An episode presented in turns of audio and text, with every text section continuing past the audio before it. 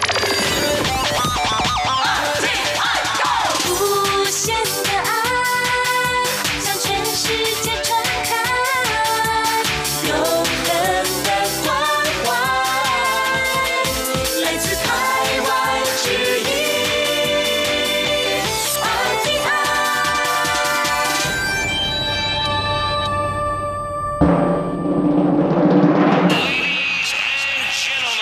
Quý vị đang đón nghe chương trình Việt ngữ Đài RTI truyền thanh từ Đài Loan.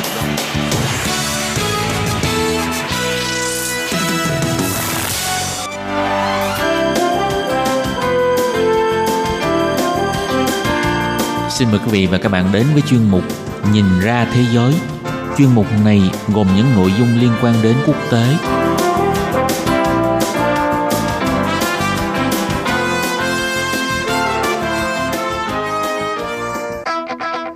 Tường Vi xin chào quý vị và các bạn. Chào mừng các bạn trở lại với chuyên mục Nhìn ra thế giới để nắm bắt được những thông tin và sự kiện chính trị quan trọng đang xảy ra khắp năm châu. Các bạn thân mến, nội dung của chuyên mục ngày hôm nay bao gồm những thông tin như sau. Vụ cháy nhà thờ Đức Bà Paris vào tối ngày 15 tháng 4 được ví như nỗi đau của nhân loại. Người Pháp tranh cãi về thủ phạm gây cháy nhà thờ Đức Bà. Cộng đồng quốc tế phản đối Mỹ gia tăng các biện pháp chống lại Cuba. Cuối cùng là Tổ chức Nhà nước Hồi giáo tự xưng IS thừa nhận lần đầu tiên tấn công khủng bố Cộng hòa Dân chủ Congo. Sau đây xin mời các bạn cùng theo dõi nội dung chi tiết. Thưa quý vị, vào tối ngày 15 tháng 4 vừa qua, nhà thờ Đức Bà Paris đã xảy ra vụ hỏa hoạn. Toàn bộ ngọn tháp nặng 750 tấn là biểu tượng của nhà thờ đã sụp đổ sau vụ cháy.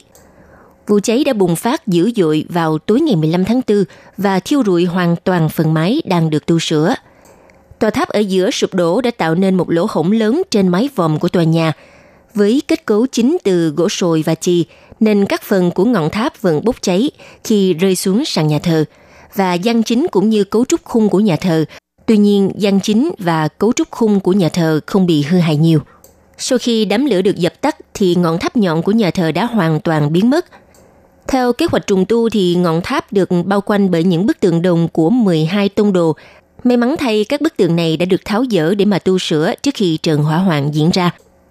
Theo cựu phóng viên thế giới của hãng thông tấn CNN, bà Frida Gitis là người thường xuyên đóng góp bài viết cho CNN, Washington Post và tạp chí chính trị thế giới. Bà đã viết bài về vụ cháy nhà thờ Đức Bà Paris và đăng trên CNN hôm ngày 15 tháng 4. Nhà báo Frida Gitis cho rằng vụ hỏa hoạn đã xóa nhòa mọi sự thù địch trong lúc cả nhân loại bị chia rẽ bởi chính trị và tôn giáo. Có thể nói khi ngọn lửa bùng lên phía sau mặt tiền quen thuộc của nhà thờ Đức Bà, thì trái tim của Paris đã khiến cho cổ họng của chúng ta trên toàn thế giới nghẹn đắng. Tổng thống Pháp Emmanuel Macron gọi đây là nỗi đau của tất cả những người công giáo và người dân Pháp – nhưng sự thật là cả thế giới chúng ta đang chung một nỗi đau khi chứng kiến tòa nhà hơn 800 năm tuổi chìm trong biển lửa. Và có cảm giác như là có một nhát dao đâm thẳng vào tâm hồn khi mà người phát ngôn của nhà thờ Đức Bà cho hay mọi thứ đang bùng cháy và sẽ không còn lại gì ngoài những khung sắt. Và trong lúc nhân loại bị chia rẽ bởi chính trị, tôn giáo cũng như là các giáo phái, Bằng cách nào đó thì đám cháy từ một nhà thờ cơ đốc giáo ở Pháp đã xóa nhòa mọi sự thù địch và trong một khoảnh khắc kéo mọi người gần lại nhau để cùng chia sẻ nỗi buồn này.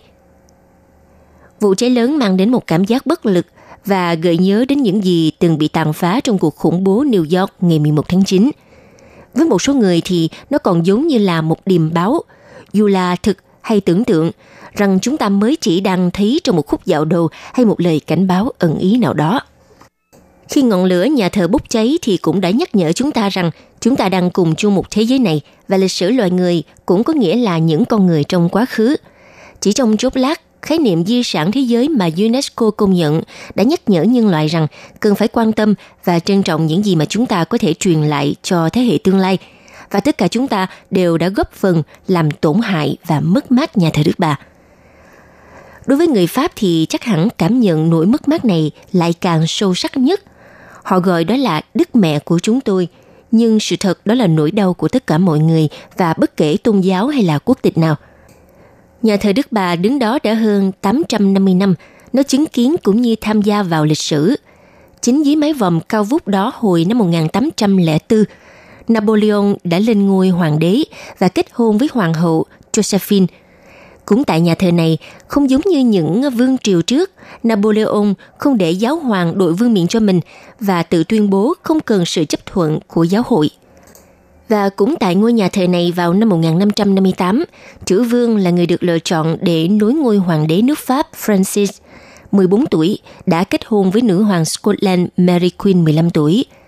Rồi nhà thờ Đức Bà cũng đã truyền cảm hứng để đại văn hào Victor Hugo viết nên tác phẩm Thằng Gù nhà thờ Đức Bà. Có thể người Pháp nói đó là lịch sử của nước Pháp, nhưng đối với chúng ta thì đó là lịch sử của cả nhân loại – vì nhà thờ Đức Bà sống sót qua Thế chiến thứ nhất và Thế chiến thứ hai, nhưng rồi lại bị cháy trong thời đại hỗn loạn của ngày nay. Vụ cháy này đó phải chăng là ngẫu nhiên hay là một tai nạn đơn thuần? Chúng ta vẫn chưa biết ngọn lửa khởi nguồn từ đâu, nhưng rất có thể chúng ta đang được báo trước về một thảm họa.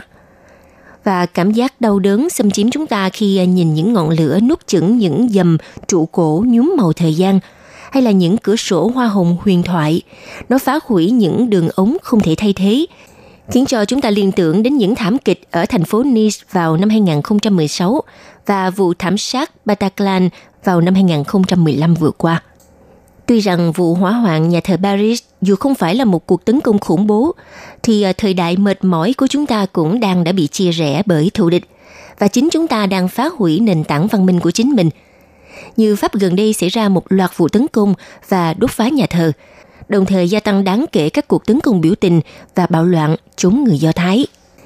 Cho nên không có gì đáng ngạc nhiên là chẳng bao lâu nữa thì người ta có thể sẽ đặt ra các thuyết âm mưu hay là đổ lỗi mà không có bằng chứng về vụ hỏa hoạn, thậm chí là có cả những toan tính chính trị. Nhưng chỉ trong một thời gian ngắn, nhà thờ Đức Bà rực lửa đã mang cả thế giới lại gần nhau trong một nỗi buồn chung.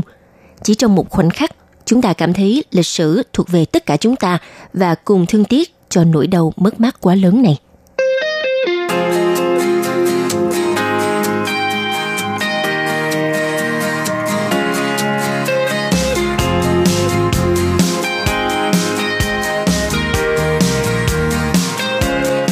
Sau vụ hỏa hoạn ở nhà thờ Đức Bà Paris – thì có nhiều người dùng mạng xã hội Pháp đã nghi ngờ vụ hỏa hoạn ở nhà thờ không phải là do tai nạn trong quá trình trùng tu. Mặc dù rằng công tố viên Pháp đã loại bỏ khả năng đây là hành động cố ý và nhận định đám cháy có thể liên quan đến công việc trùng tu đang diễn ra tại nhà thờ, nhưng nhiều người vẫn tỏ ra nghi ngờ nhà thờ đã bị tấn công.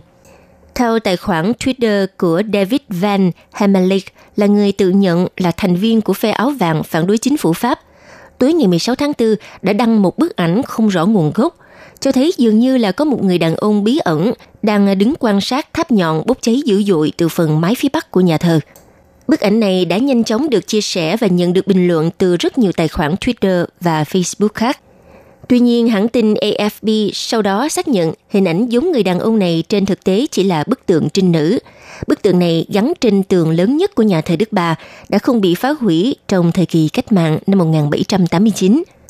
Ngoài ra còn có một video ghi lại hình ảnh một người lạ mặt chạy trên hành lang của tòa tháp vuông phía nam của nhà thờ, cũng đã được phát tán nhanh chóng trên mạng xã hội Pháp với hàng trăm lượt chia sẻ và hơn 6.000 lượt bình luận – và đa số nhận định đây chính là thủ phạm gây ra đám cháy. Nhưng à, sau đó không lâu thì có một video rõ nét hơn xuất hiện, cho thấy người lạ mặt này dường như là một lính cứu hỏa, mặc áo vest màu vàng và đội mũ bảo hiểm màu trắng. Nhưng mà các bình luận về việc có âm mưu tấn công nhà thờ thì à, vẫn xuất hiện dày đặc, trong đó bao gồm cả những bình luận của giới chính khách. Điều này cho thấy người Pháp tranh cãi rất nhiều về những âm mưu đằng sau vụ cháy.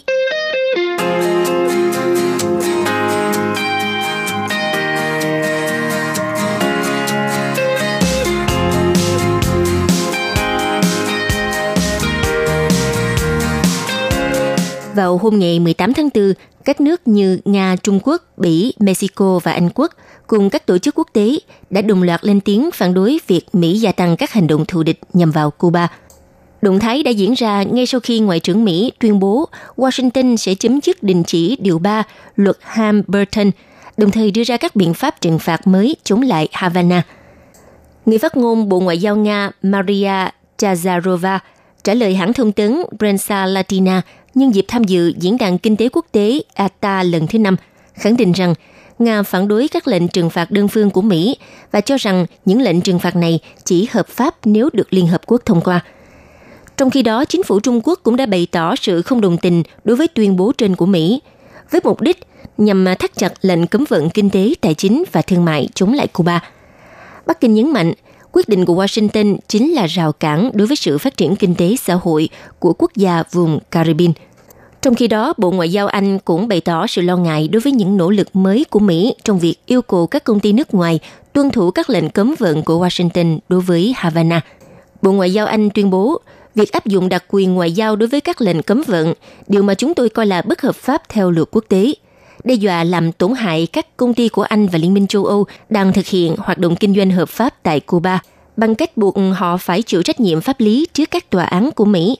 Chúng tôi sẽ hợp tác với Liên minh châu Âu để bảo vệ các lợi ích của các doanh nghiệp của chúng tôi. Cùng ngày 18 tháng 4, Bộ Ngoại giao Mexico cũng ra thông báo cho hay chính phủ Mexico lý lầm tiếc trước quyết định của Mỹ khi áp dụng lần đầu tiên trong lịch sử Điều 3 luật Ham's Burton. Mexico nhấn mạnh biện pháp này sẽ gây ảnh hưởng tới các công ty nước ngoài làm ăn tại Cuba, trong đó có các doanh nghiệp Mexico. Chính phủ Mexico phản đối việc áp dụng luật thương mại đơn phương với đặc tính ngoài lãnh thổ do vi phạm các quy tắc của luật pháp quốc tế, đồng thời cam kết sẽ bảo vệ các doanh nghiệp của mình đang có quan hệ thương mại với Cuba. Tại Mỹ thì cũng đã có hàng loạt tổ chức đoàn kết đã phản ứng với quyết định kích hoạt điều luật gây tranh cãi của Mỹ nhằm vào Cuba và cho rằng hành động này vi phạm luật quốc tế.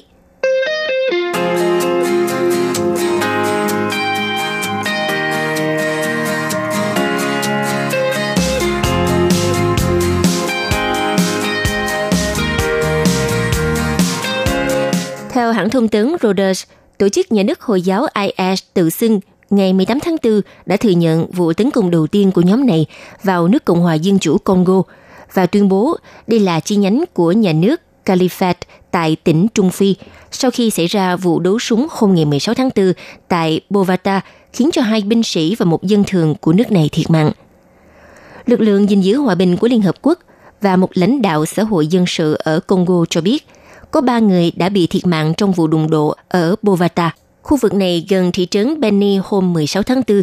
Thị trấn này và các vùng lân cận vừa bị ảnh hưởng bởi bạo lực của các nhóm phiến quân và vừa bị dịch bệnh Ebola tấn công. Tuy nhiên, đến thời điểm hiện tại vẫn chưa thể xác minh độc lập tuyên bố của IS được công bố qua cơ quan thông tấn AMA của chúng, bởi có hơn một chục nhóm phiến quân khác nhau và các băng đảng tội phạm hoạt động ở vùng phía đông Cộng hòa Dân chủ Congo. Trong khi đó, IS cũng đã khẳng định con số thương vong cao hơn là 5 binh sĩ bị giết và ba người khác bị thương. Nguồn tin Liên Hợp Quốc và một lãnh đạo xã hội dân sự ở địa phương, ông David Moze, cho biết các nhân chứng tại hiện trường của vụ tấn công đã quy lỗi cho một nhóm Hồi giáo có tên là Liên minh các lực lượng dân chủ ADF. Nhóm này có thể có liên hệ với IS. Bên cạnh đó, một báo cáo của nhóm nghiên cứu về Congo thuộc Đại học New York, Mỹ và quỹ Bridge Gateway công bố hồi tháng 11 năm 2018, khẳng định nhóm ADF đã nhận tiền từ một nhà tài phiệt, có liên hệ với IS và khuyến nghị về quan hệ không rõ ràng giữa các nhóm nổi dậy ở Congo với các nhóm thánh chiến Hồi giáo khác ở châu Phi.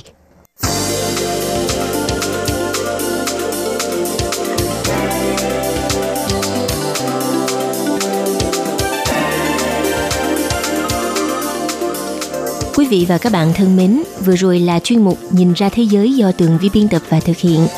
Xin cảm ơn sự chú ý lắng nghe của các bạn. Hẹn gặp lại trong chuyên mục tuần sau cũng vào giờ này. Bye bye!